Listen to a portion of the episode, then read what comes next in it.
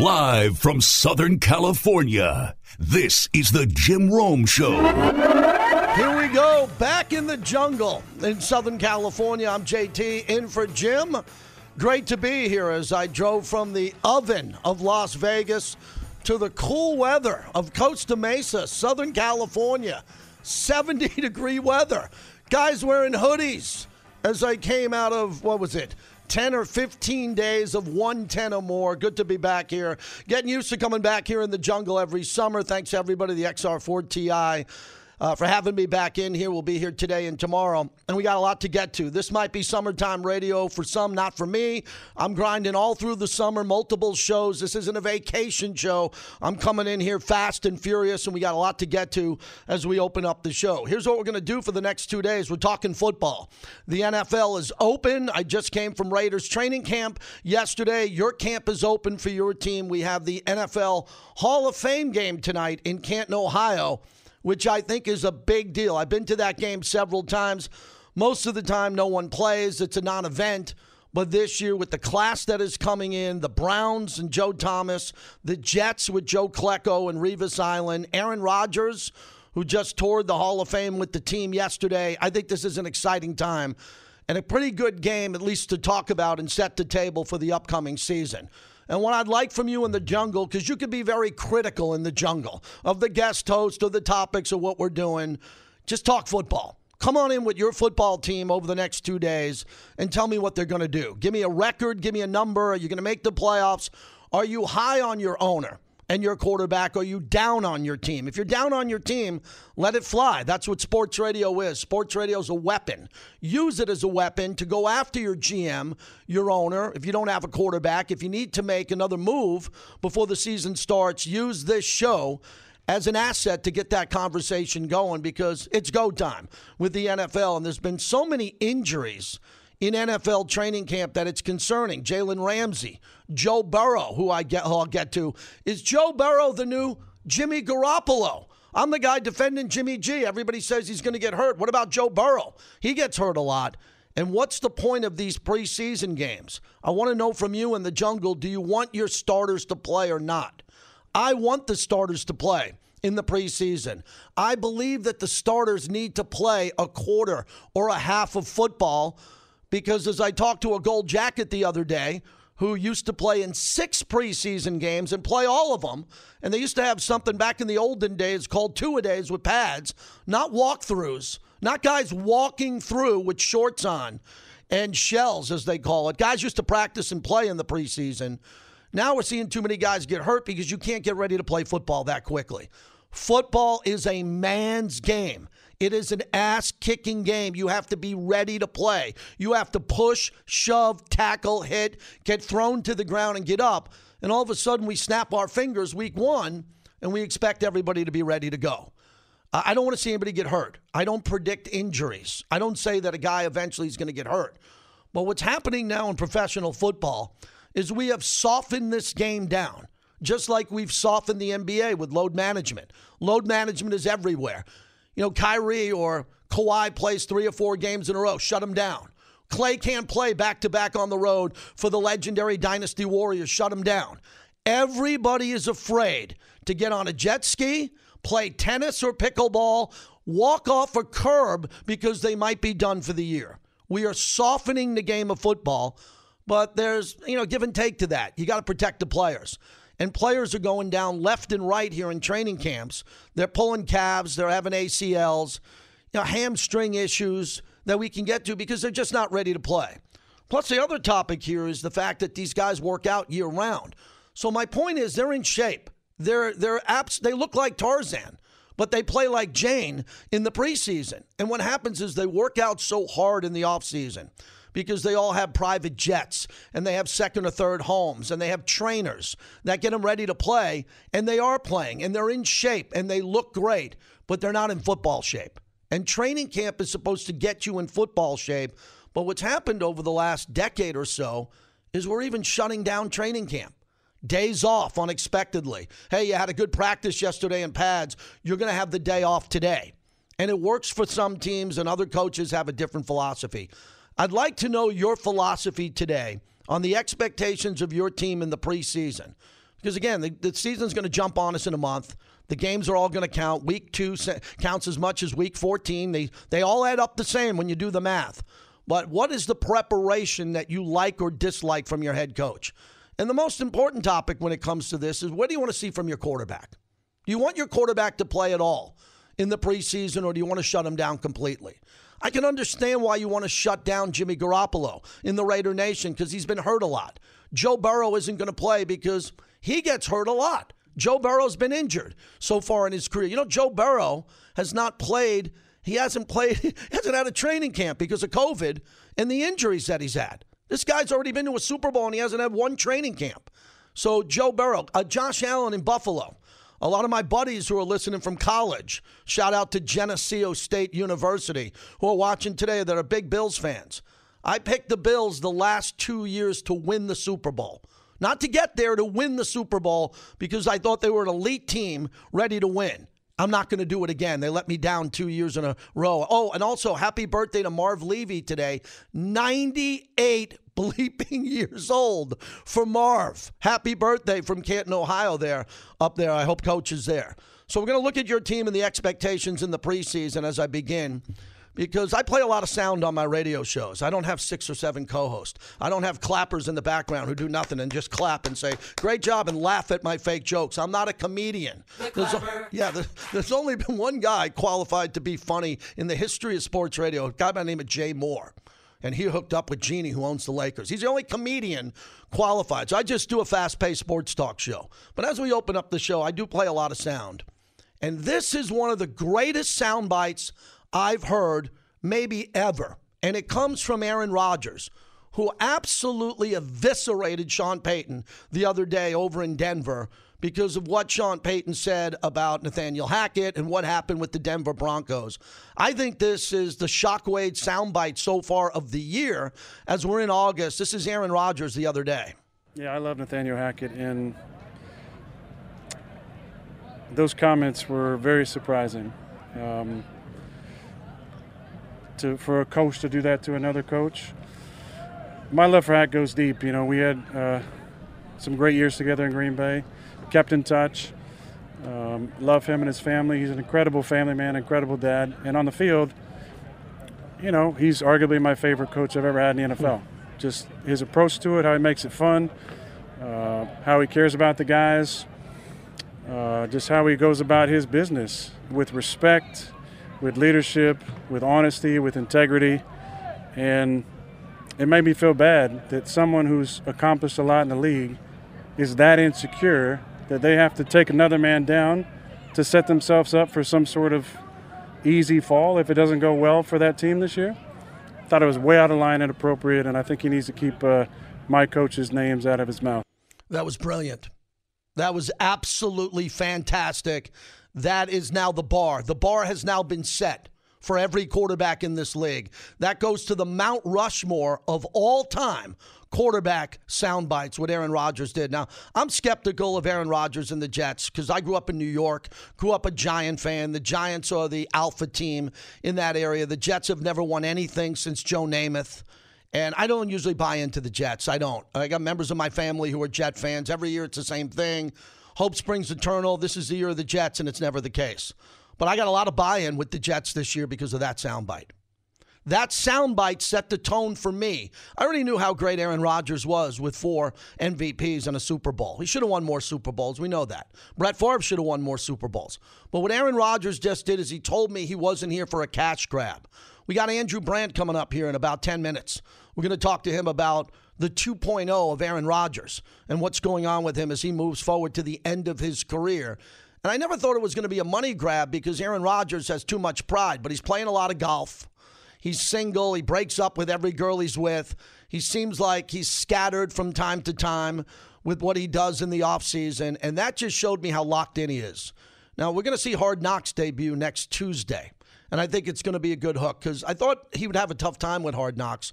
Because the last thing that Aaron Rodgers wants is he doesn't want a camera in the quarterback room, in the locker room, and all that. He doesn't mind the New York cameras that are going to follow him to a Taylor Swift show or follow him to a dinner in Manhattan. He doesn't mind that. That's called paparazzi. The last thing that Aaron Rodgers wants is a camera staring at him in the quarterback room as he's working with Nathaniel Hackett. And I thought eventually he'd trip up with that. He'd get a little bit chippy. But after this, after that soundbite we just played you, not the case. He's completely dialed in and locked in for the 2.0 and the end of his career. He took a contract discount, which really isn't a discount. He's just taking more of the money next year. He basically said he's going to take a 2-year deal, and he's not going to retire after 1 year, which is fair. And he's going to go all in for 2 years. He's in incredible shape. His fitness is off the charts, and he's ready to go. Again, he won't play in the game tonight in the Hall of Fame game.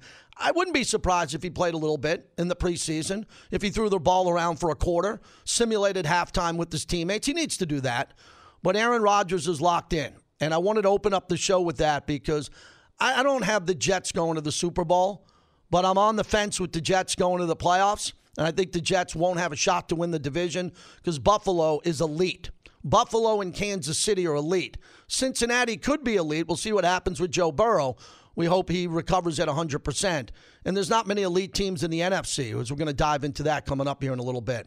But I want your opinion on Aaron Rodgers because mine's changed. And I think to be a sports talk radio host, what you have to do is you have to change your opinion from time to time. You have to come in with strong opinions to do this job. And then if it changes right in front of you, you have to move your opinion and evolve with it. And mine has recently evolved with Aaron Rodgers because of that soundbite. I think he is laser focused, locked in. There's no screwing around with the Jets. He has a chip on his shoulder, and Sean Payton just set him up beautifully. Now, many people in Denver think this was a setup to help Sean Payton win his team over because he went out there and took the heat to take it away from Russell Wilson, to take it away from his team that has a lot of receiver injuries now. They got problems on this Denver team in the receiver room, but I don't buy into that. Sean Payton's been doing this a long time. It felt like a hungover move by him. It felt like a guy who was drinking all night and partying all night and then got in front of a microphone and said something that he regrets. And let me tell you something, Denver. The Jets are coming for you. They play this year.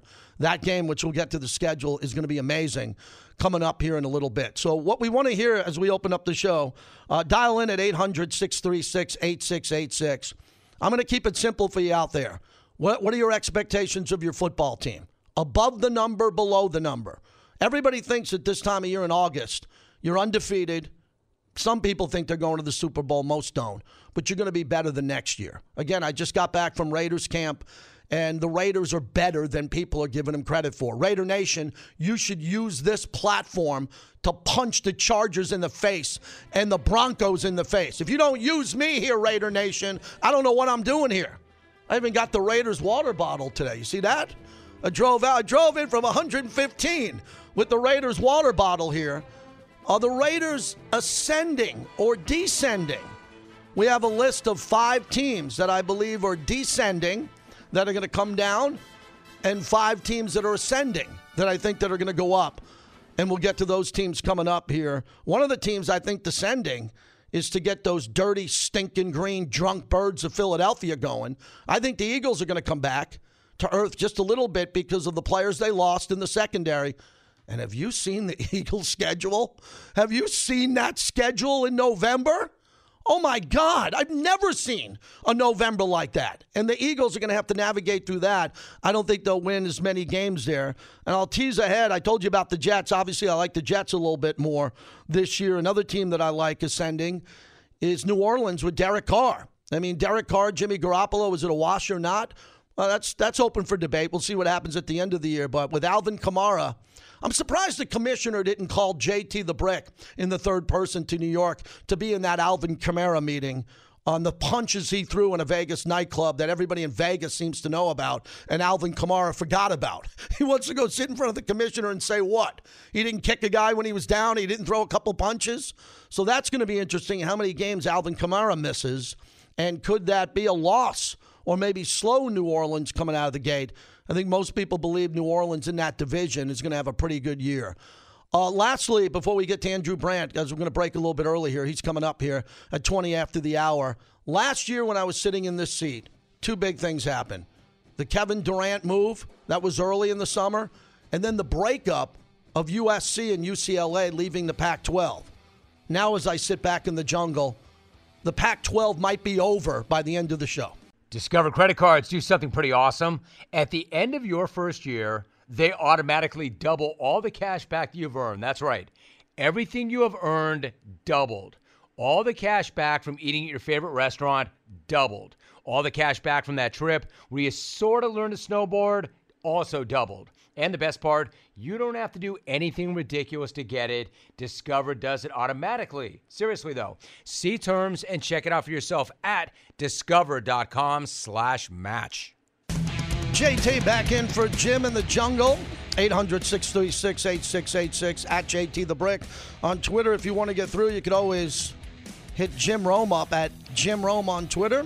Tweets come right to us here as we open it up here. As I said in the monologue, I think Aaron Rodgers, everything he's done here in the offseason has been close to perfection. A guy who knows him well, did deals with Aaron Rodgers, the former Packer executive. He's the executive director at the Moorhead Center at Villanova. And I read his Sunday newsletter every Sunday before my shows. Andrew Brandt joins us.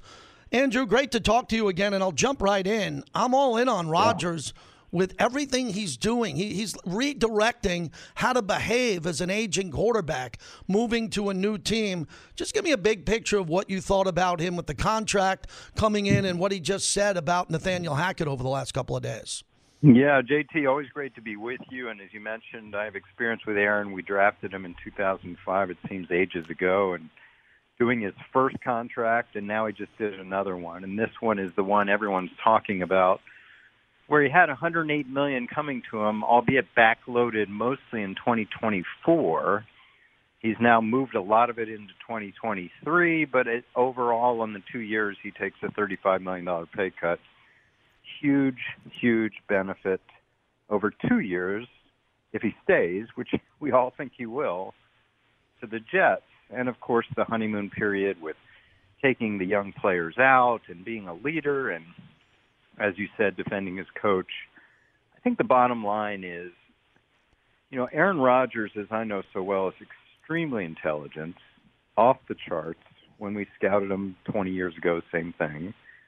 He has extraordinary skills, and what's happened over the last few years has been kind of a staleness, I guess, in Green Bay. This happened to Brett, too. I was there for that. There's nothing bad. There's no enmity between him and the Packers. I think what happens with sports is that over a period of time, you just get a strong sense, maybe from both sides, it's time to leave. You know, it's time. It took Tom Brady 20 years, but it's just time. And I think it was mutual. And as we know, the Packers picked his replacement 3 years ago. So it's all good in New York. The Jets gave up a lot of assets, and for a guy that no other teams were really trying to get, which is a surprise in itself. But so far, so good with the Jets. Andrew Brandt is our guest. So, Andrew, for our listeners here, when they hear about a quarterback taking a discount or less, explain that to me, because you put these contracts together. Did they all get it on the back end? Every time Brady renegotiated and got fresh new money, they don't talk about the new money that he got in the signing bonus. They talk about what he gave up. Mahomes now is making less than some of the quarterbacks who are going to get new deals. What does it mean when they say a quarterback took a discount in the case of Aaron Rodgers if he's going to get it all in the long run? Yeah, I mean, I think what people get confused, and hopefully right now I can clear it up for your listeners. Taking less can be a lot, can be different things. All quarterbacks take less cap-wise. In other words, you come to a player with a huge number on his salary, $20, $30 million. You say, we're going to turn that into bonus, which is prorated for cap purposes. And if you have 5 years left, you turn a $30 million salary into bonus. That means you're counting it $6 million a year instead of $30 million. You gain $24 million on the cap that year. You push it out into future years. You deal with the problem later. What Patrick Mahomes, Tom Brady, and now Aaron Rodgers have done that others haven't is they actually take less cash.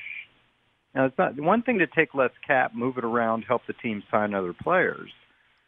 But taking less cash is a much different animal, and I'm not sure why they do it, but it's not to, quote-unquote, help the team. You can help the team moving cap room helping the team with cash is really kind of helping the owners.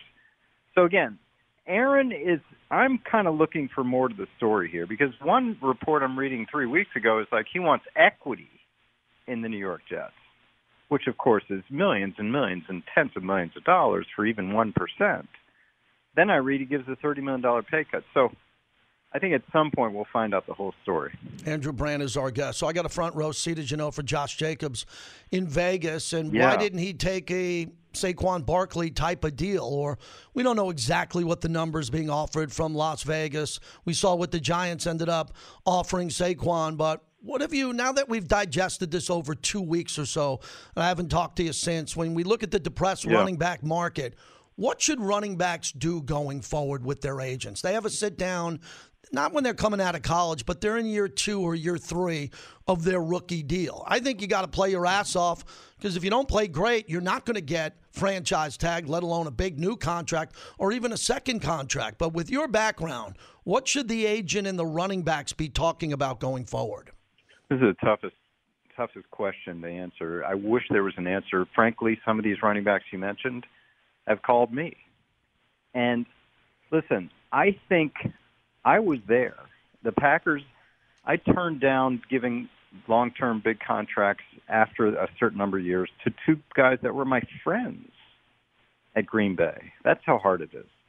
I chose not to extend Dorsey Levens and Amon Green at that time. So this is a tough area, because the shelf life of the position is really the problem, combined with the system. The system requires 3 years in college. That's prime earning years for running backs, not for other positions, but for running backs, yes. The system requires 4 years drafted contracts. The system requires 5 years for a first-round pick. By the time you get a sniff of free agency, you're past your prime. That's the problem for running backs. I think if you had to say something, as you hinted at, you get a guy who's had productive year one and year two, and he starts making noise. Mm-hmm. Problem is you can't do a contract till after year three, and because of the CBA, and now you're sort of, you're in this Jonathan Taylor situation, trying to make a little noise going into year four, and the Colts say, well, we're not going to pay attention to that. In fact, you got a back injury, we may not pay you. So it's just this harshness towards running backs is so different than other positions, and I can frankly see why Josh Jacobs doesn't want the Barkley deal. For $900,000 of incentives and a salary advance, he comes in 6 weeks before he needs to. I mean, Jacobs will show up when the checks start in September, but why go to training camp without any assurances? Wrapping it up with Andrew Brandt. What's the next position, the domino position? Because linebacker, I grew up in the linebacker era of Lawrence Taylor, and then we had Ray Lewis, and the sideline-to-sideline linebacker seems to be disappearing. There's more of a hybrid. A former safety now gets stronger. He plays linebacker, or a linebacker comes off the field on third down. That never happened in the history of the great Packers with Ray Nitschke. And you go back to the history of the sport. Is there a position other than running back that you believe players should be concerned about, because that position will be depressed in the next year or two?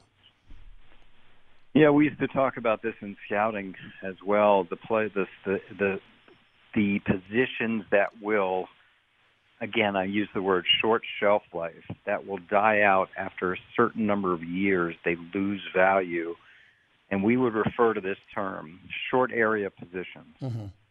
So a short area position is a running back, it's a linebacker, it's a safety, that they have to make plays in a short area, which allows for much more contact and much more wear and tear, as opposed to long area players such as receivers and corners. I just think this is where football is. People pay their quarterbacks, obviously their left tackle, their edge rusher, their shutdown cornerback, and try to make do otherwise. The other thing is I think the league's getting a lot younger. And when it gets younger, it gets cheaper. And this is unfortunate for the players, but especially at running back, and we're going to see this other positions where if you can get young and cheap rather than old and expensive, that's the way people go.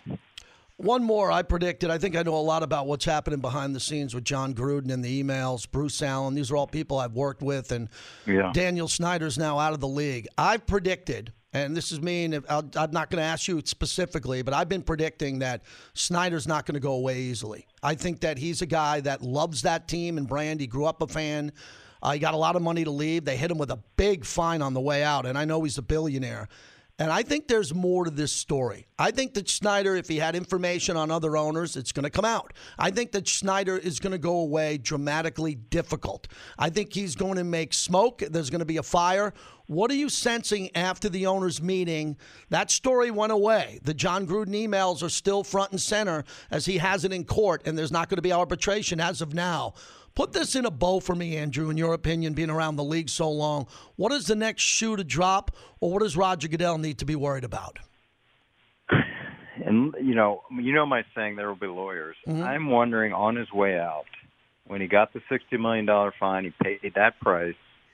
Did he also pay a price in terms of lawyers and indemnity clauses and everything he had to sign to get this $6 billion price that he would never show his face again? In other words, no leaks, no things like that. Listen, there's never been a more revered owner in my lifetime. And I'm from Washington, D.C. That was my team. And for him to walk out with this $6 billion price tag, it's just amazing to me. It's the best deal in the history of sports. He made over $5 billion of profit running the team into the ground for 20 years. It's an extraordinary price. Now, will he surface somewhere and bring out dirt on owners? Yeah, and then the lawyers will fight it, just the way he's fought lawyers the past 20 years. But when Jerry Jones walked in that meeting 2 weeks ago and said, this is a great day for the NFL, he's right. They removed Snyder, and they got a $6 billion price tag, which raises the value of every team in the league considerably. What a day for NFL owners that was. Tell everyone where they can get your newsletter. I'm serious. I read it all the time. It helps me get ahead of my week with show prep. How can they get it? Thanks, JT. I do one every week called the Sunday 7, Sunday morning while you have your coffee. Go to andrew-brandt.com. And then I'm doing these reels on Instagram people seem to like, at Andrew Brandt 2 on Instagram. Hope to see you soon. Thanks for coming on. Thank you. Andrew Brandt, really good, sharp guy. I was happy we could get him on today.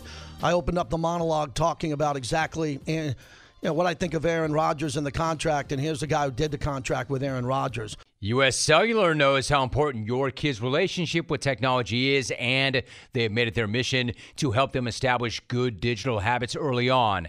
That's why they have partnered with Screen Sanity, a nonprofit dedicated to helping kids navigate the digital landscape. And for a smarter start to the school year, U.S. Cellular is also offering a free basic phone on new eligible lines, providing an alternative to a smartphone for kids. Start smarter with U.S. Cellular. Visit uscellular.com/builtforus to find out more. Restrictions to apply. Visit uscellular.com for terms. Lined up, that jumping in for me. You just heard from Andrew Brandt. Andrew Siciliano, who's hosted this show in the past from NFL Network. He's going to join us, America's favorite sports gambler, Bill Krakenberger. If you haven't heard Bill much, he's unbelievable. He'll tell you how to bet the NFL and college football. Listen to him, because 90% of the people who bet lose, and lose badly, and have to live under a bridge or have to deactivate their app because they're terrible. He will tell you how to win money. You're not going to want to miss that. That comes up at 11 o'clock Pacific time as I'm out west. And at the top of the hour, Dave Softy Mahler, great sports talk host. I like putting sports radio guys on when I'm in for Jim. They bring a lot of energy. He's great when it comes to the Pac-12 collapse and what the Seahawks can do this year. Are the Seahawks going to have a better year with Geno now that we know Geno Smith can play, or was that just a one-and-done thing? We'll talk to him coming up here in a little bit. If you want to get through via the email, you can.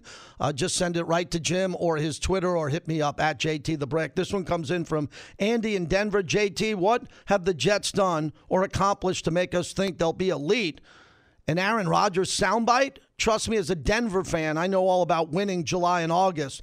Let's wait for 5 or 6 games into that brutal schedule to see what he can do. Well, I'm doing the show today.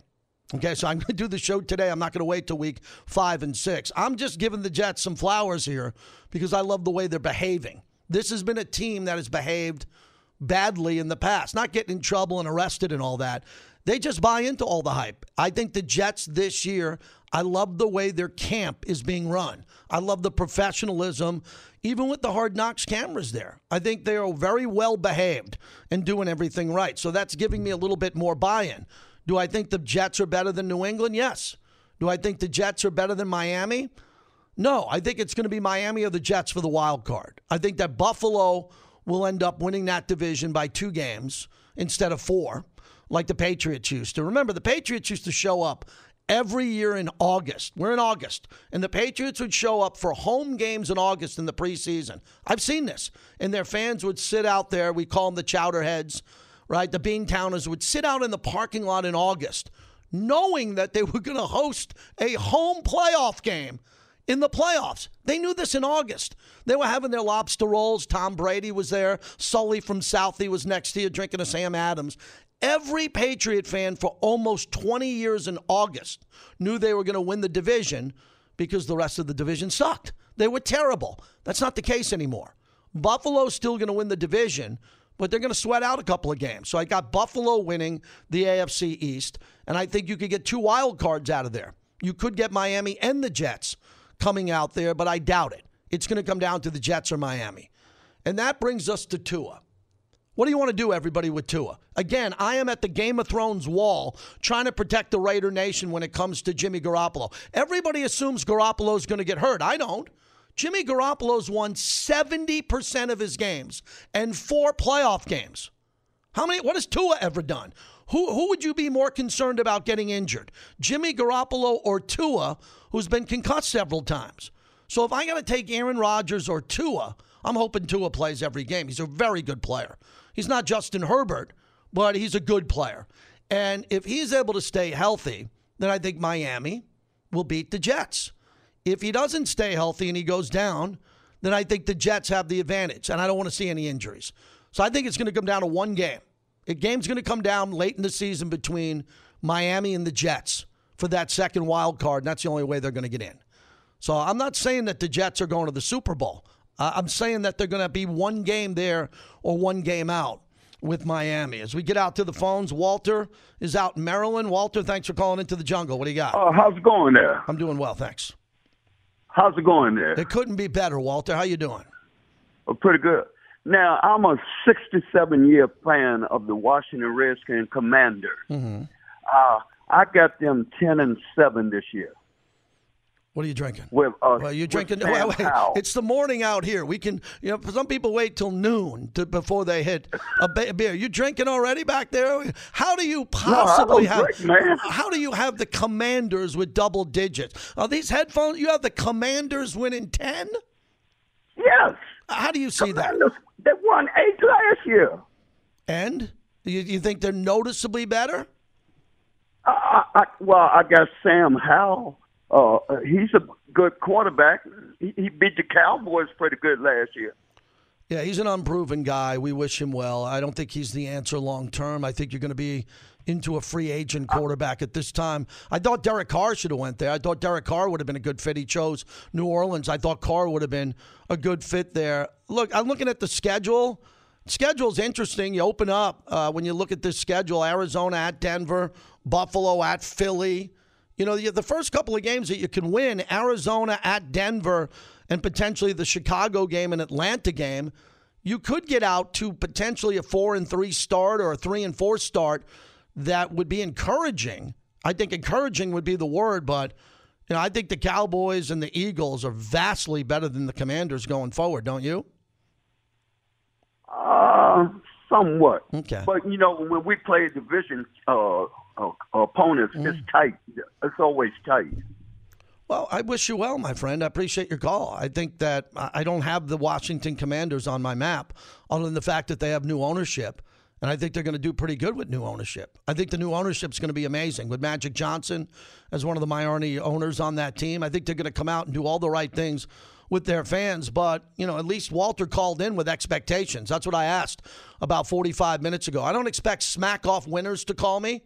If you're a smack-off loser, which I'm not, I won the first one and retired.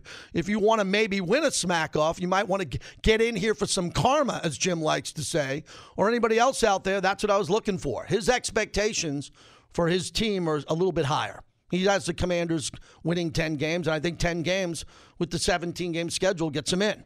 And I think that would get the Commanders in as a wild card. That brings me to the teams that I have descending. Okay, I want to get to this because we have teams that are ascending, and I want to get to some of the teams that are descending here. Here's are five teams that I think are going to have a worse record than they had last year. I'm going to start off with the obvious, the low-hanging fruit, the Eagles. The Eagles were 14-3 last year.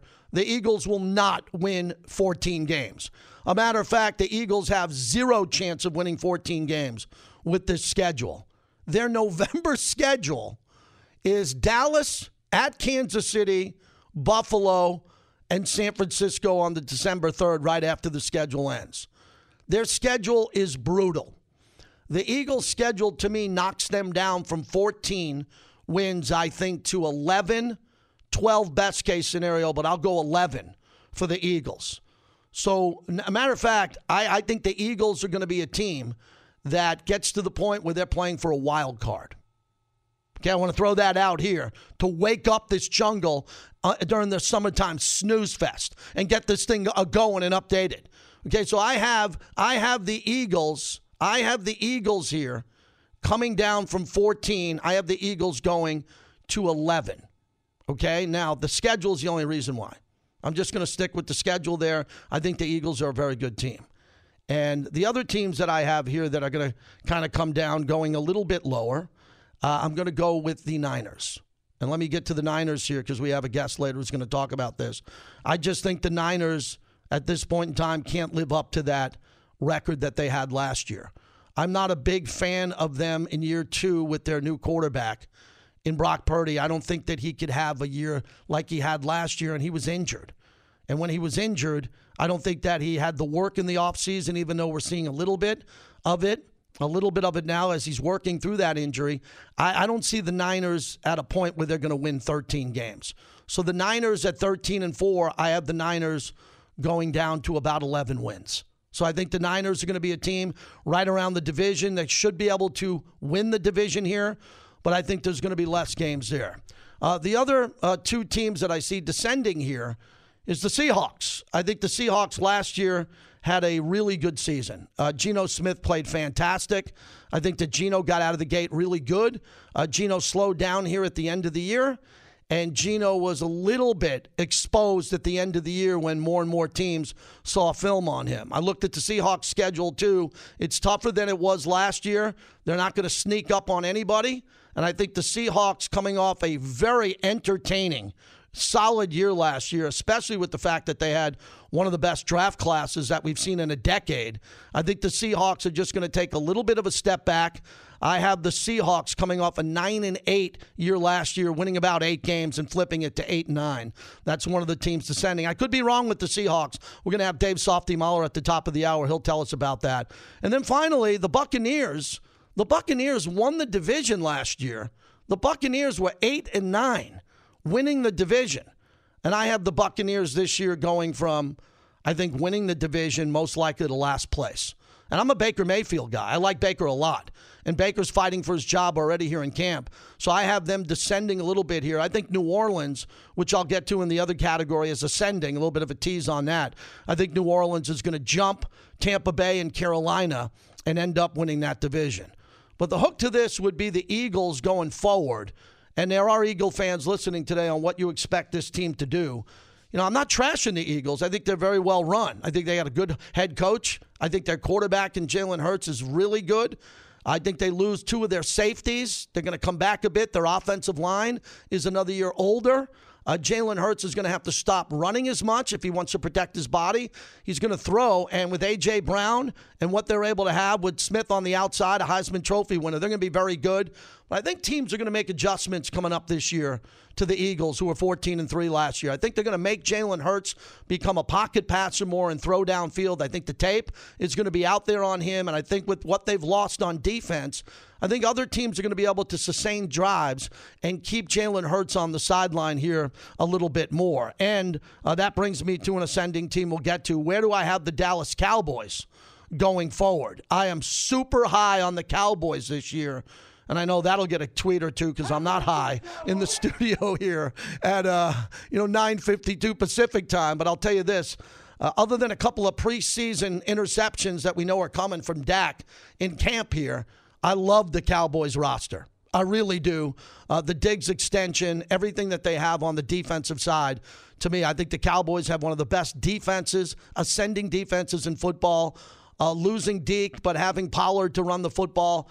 I love the Cowboys this year, and I don't remember the last time I've said that in a long time. I think the Dallas Cowboys are really close to being a Super Bowl pick for me in the NFC. How about them Cowboys? Where do you have the Cowboys, as we'll talk about the ascending teams coming up here on the other side. We'll have Dave Softy Mahler. He's going to join us here in about 5 or 10 minutes from Seattle, from KJR, on what's happening with the Pac-12.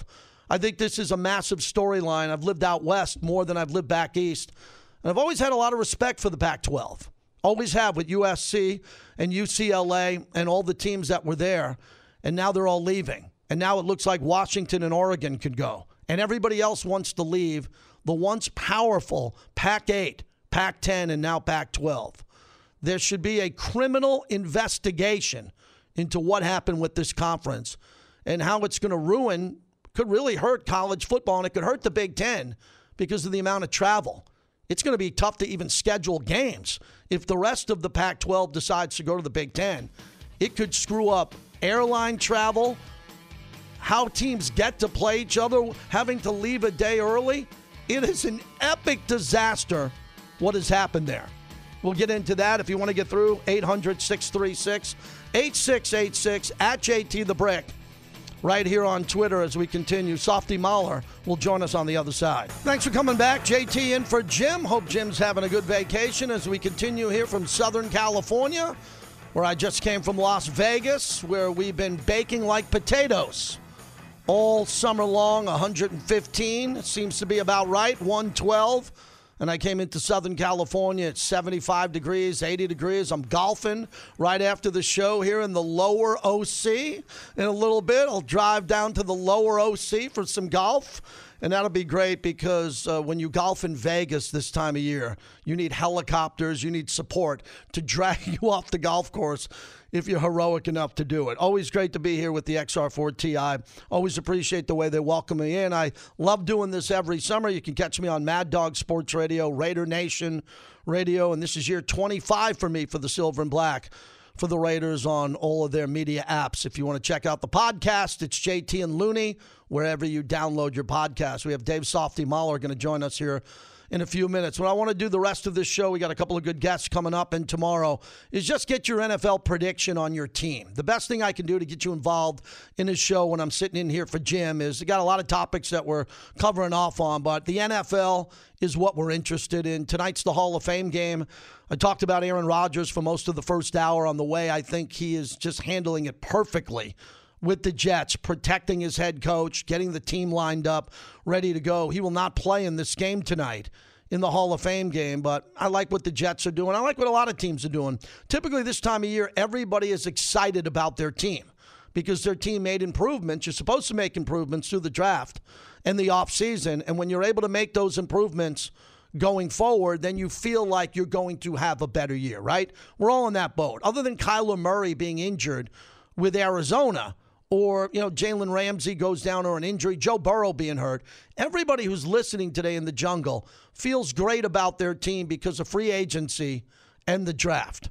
And that's why I wanted to get to Seattle and what's going to happen with the Seahawks, as they had a really entertaining and fun year last year. But most importantly, what's going on with the Pac-12? Dave Softy Mahler is one of the most successful sports talk hosts for a long time here in this country from KJR in Seattle. And Softy, I'm going to start with the collapse of the Pac-12. You're invested in this with the Washington Huskies. You really love the sport and the landscape of conference football in your conference, and now alignment with the Pac-12. What's the latest update? Actually, the latest I have for you, this is a JT The Brick Back in the Jungle Where It All Began exclusive. You ready for this, big boy? Yep. You ready? Here now is the brand new Pac-12 theme song for 2023. Dum dum da dum dum da dum dum dum dum dum. It's over, dude. It is freaking over. Okay, I mean, there might be a carcass of the Pac-12 still left, but the Buzzards are picking that thing apart big time right now. And if you don't get your hands on that sucker, there ain't going to be no meat left on that bone. Look, dude, this whole thing was coming when USC and UCLA took off, right? Like, the Big Ten may not have actually burned the house down, but they doused the damn thing with lighter fluid, and somebody else came along and lit the match. And then Colorado takes off. Colorado didn't even care to hear what George Klafkoff's offer was going to be for a media deal. They said the hell with it and took off before he even offered the deal with Apple 3 days ago.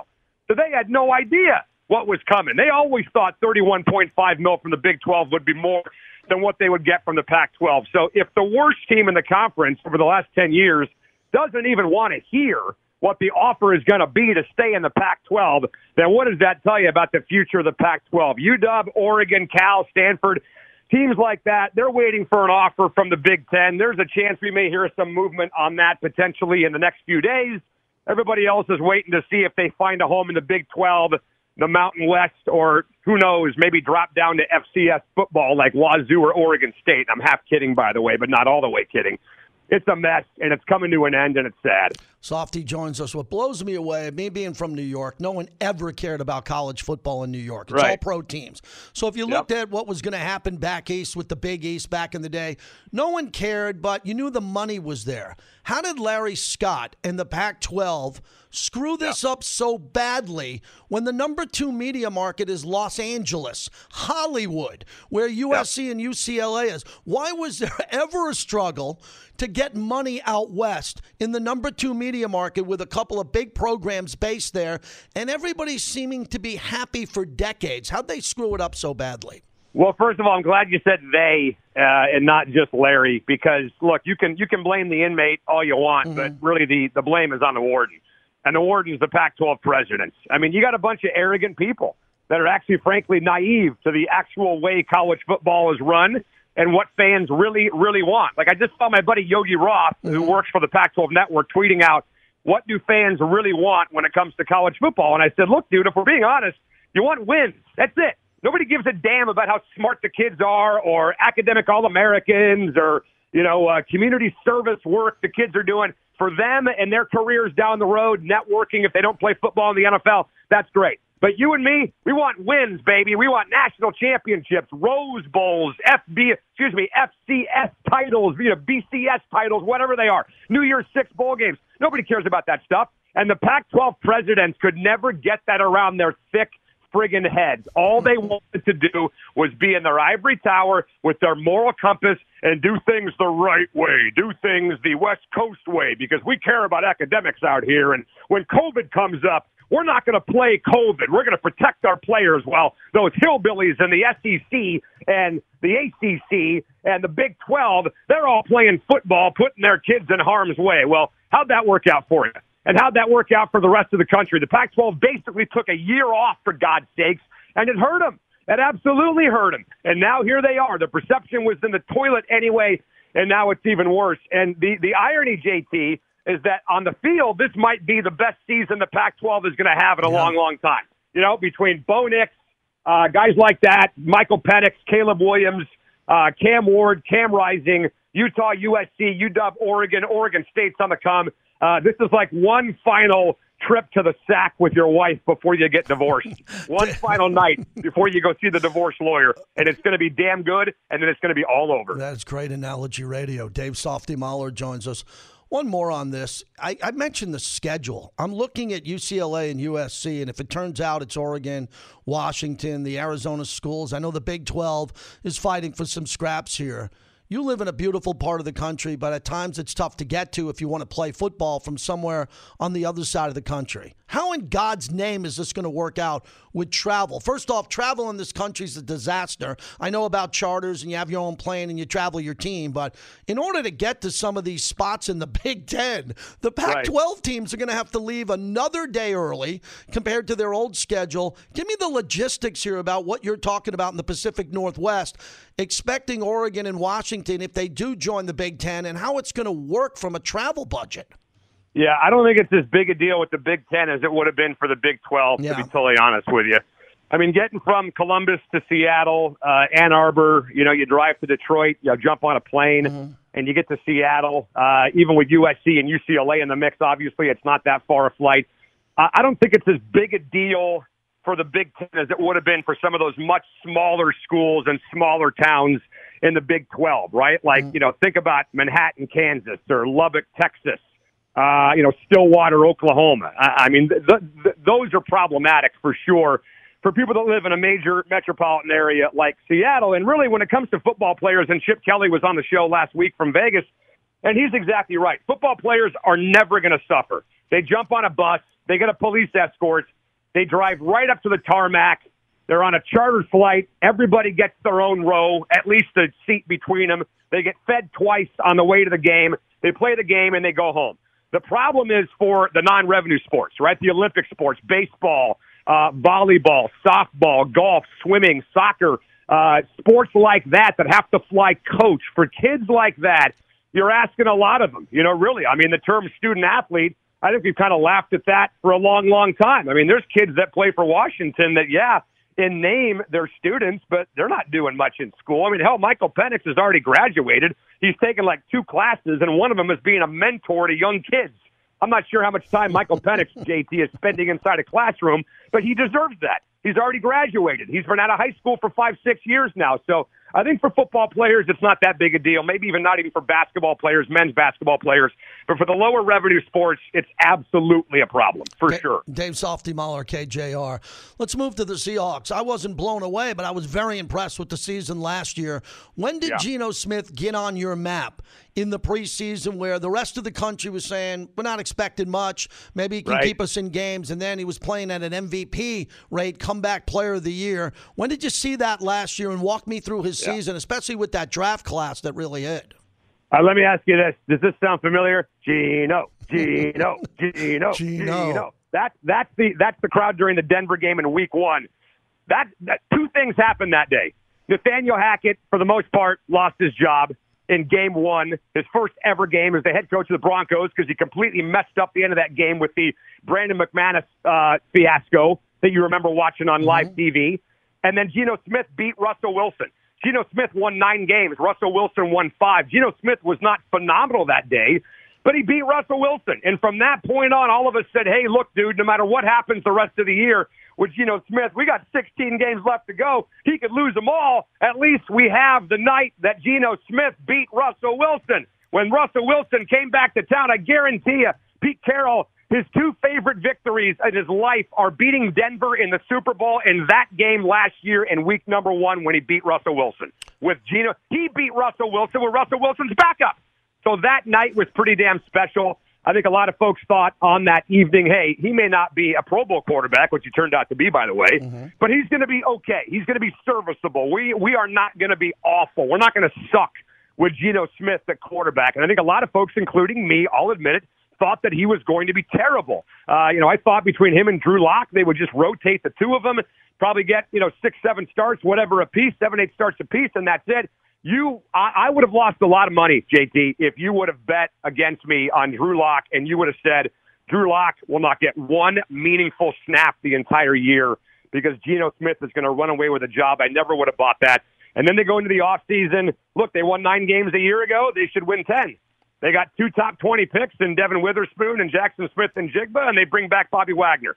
I mean, just those 3 moves on their own should be enough to get the extra win and go 10-7 this year. Softy's our guest as we wrap it up. You know, how refreshing is it to hear a sports talk radio host tell the truth about gambling, where most people would have not even gone there on what could have been a disaster if you were gambling on them last year. The interesting part is the break that the Seahawks are going to get. Right. Is Arizona. Arizona seems to be in the tank, and the Rams went all in on a Super Bowl, and they're not the same team. If Arizona was ascending and the Rams were playing around a postseason level, then the division would be brutal. And the Niners, I think, have a better roster, but I don't buy into their quarterback because I think they're going to have an issue. I really do with Purdy in this year. I think there's going to be some tape and some regression with them. So you're thinking that the Seahawks are going to be a playoff team. Am I sensing winning the division or fighting for a wild card all year? I think it's a 2-team race between the Niners and Seattle, and it's not even close. I mean, there's going to be a gigantic gap between number 1 and number 2 and then number 3 and number 4. The Rams are terrible. The Cardinals are awful. Matt Stafford's done. I mean, if you watched him play last year, he could not throw a football. And now he's got way less talent around him than he did a couple years ago when they won the Super Bowl. Look at the receivers that are left on that football team with Cooper Kupp banged up now. It's embarrassing how bad that wide receiver core is. So I got to be honest with you, man. I'm not even assuming that Matt Stafford's going to make it through the regular season and start all 17 games. I think it's an absolute two-horse race between San Francisco and Seattle. The gap was large a year ago. Look at the games they played against the Niners. They got destroyed in 3 games against San Francisco. There's one game in the regular season where the score doesn't indicate it, but the Hawks had like 3 points with 2 minutes to go in the fourth quarter. Their offense could do nothing against that Niner defense. So, look, the question is, what is Brock Purdy? Is he the guy that we saw last year, or is he the guy that we kind of saw at the end of the year where he kind of maybe showed a little bit of, you know, weakness and really kind of made Niner fans think twice about him being the long-term dude? So I'm with you. Geno Smith might be the best quarterback in this division, and that's not just about Geno Smith. That's also about everything else around him. The NFC is wide open, dude. It is absolutely wide freaking open this year. It's amazing how many teams can make a claim that they could win this conference and make the Super Bowl, and there's no reason why the Hawks should not be one of them. I can't believe it's taken you this long as a Kraken fan to congratulate me, a Golden Knight fan, on my Stanley Cup. Oh, yeah. Long-time Golden Knight fan. I gave up a team. How long have you been in Vegas for? 10 years? I've been in Vegas longer than that, 20-plus years. But it's been 6 years. And, look, the Kraken came into the league, and they were exciting. They were electric. You know, the Golden Knights went to the Stanley Cup final year one, and we were starting to think that the Kraken had a chance. Vegas finally wins. I say finally. How does that sound in Toronto? What, they've been waiting 50 years or longer there? Is it excitement now in Seattle after what Vegas did and what you guys did, that you could turn this, not turn it around, but really hunt down a Stanley Cup in the next 2 to 3 years? Dude, it was crazy. First of all, the opener in year number one, because Vegas went to the Cup in year number one, the expectations were stupid in year one for the Kraken, right? Well, they did it, so why can't we? And obviously, I think teams approached the expansion draft a little bit differently the second time around, and maybe did not make the type of players available that were available to Vegas. They also had a red-hot goaltender, as you know, and Marc-Andre Fleury, and the Kraken really did not have that in year number one. They did in year number two because Philip Grubauer caught fire. So that's what this is all about. Let's not overcomplicate this. It's all about a hot goaltender in the NHL. And the Kraken had one a year ago and almost went to the conference finals because of the way Grubby played last year. But the really cool thing about Kraken games, first of all, the arena is awesome. We got to get your butt up here to Seattle and check out Climate Pledge Arena. It really is incredible, man, what they've done. I remember when Key Arena opened up in 96, we thought it was cool, and then we went to Chicago for the NBA Finals and saw the United Center that had just opened up about the same time as Key Arena, and we said, man, our arena looks nothing like this arena. So it was kind of outdated the day it was opened, 25 years ago. This place is totally different. But people are going to Kraken games just to be there, just to be a part of the atmosphere, be a part of the party. 95% of people in the arena don't even know what the hell they're watching when it comes to hockey. They can't even name players, let alone even talk about the sport they're watching. They just wanted to be there for the party, and that's what it was a year ago, and it was friggin' awesome. You're the best. Enjoy the summer. No city in America, when the summer is cooperating with weather, better than the 206 of Seattle. Thanks for doing this, my friend. All right, buddy. See you, man, anytime. You got it. JT back with you. Hall of Fame game tonight, as I'm in for Jim, at JT The Brick on Twitter. If you want to get through, 800-636-8686. We're going heavy football today and tomorrow. We'll have a baseball guest tomorrow. We'll fit in what happened at the trade deadline or didn't happen. I'll get to the Mets and Yankees a little bit later on next hour, as both teams are in the tank in New York. But the Hall of Fame game last year, this week, I was at the Hall of Fame game with the Raiders. Cliff Branch, their former great wide receiver who already passed on, he got inducted into the Pro Football Hall of Fame. I emceed his party, which was one of the greatest parties I've ever been to. Diana Ross performed.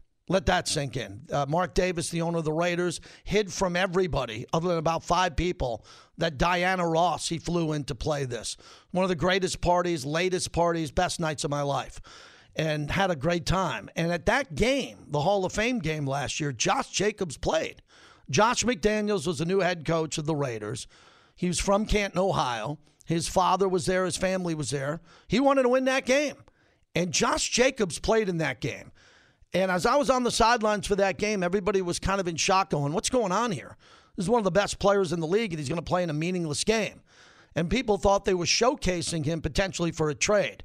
They did not trade him, and he went on to lead the league in rushing. He led the entire league in rushing and played in the Hall of Fame game. So that tells you what happened a year ago today, a year ago this week, as the Hall of Fame game is tonight. So we're not going to see Aaron Rodgers.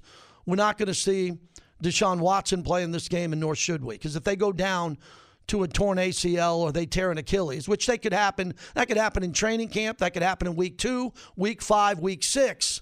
At least they're on full boat salary when that happens. You don't want to have that happen in a preseason game. But as I opened up the show with this, when do you want to see your quarterback play? When do you expect your quarterback to start? Dak looks really shaky at training camp from the reports. He's throwing picks. I like the Cowboys. I really think the Cowboys are an ascending team. I love the Cowboys this year, and I haven't said that for a decade. I think they have to be all in. I think that Jerry could blow up this team if they don't get to the Super Bowl. They're that talented on both sides of the ball. Offensive line, defense with Parsons, Dak. We know that Dak is running out of time. I think Dak's a good player. They're going to run it hard with Pollard, and they got receivers at CeeDee Lamb who can make plays on the outside. Cowboys don't have much of a weakness. They can turn the football over. They can score points. But how much longer are you going to give Dak? How much longer can Dak have the reins of this team and not win a Lombardi? And last year going to the playoffs and winning, I thought that was a big step. So with all this right here in front of us, I don't know what you want your quarterback to do in the preseason. Let me give you another team that I think's ascending, the Jacksonville Jaguars. I like the Jaguars a lot. They built that roster over the draft the last couple of years. They built it nicely. They got everything you could have there. They're good on defense.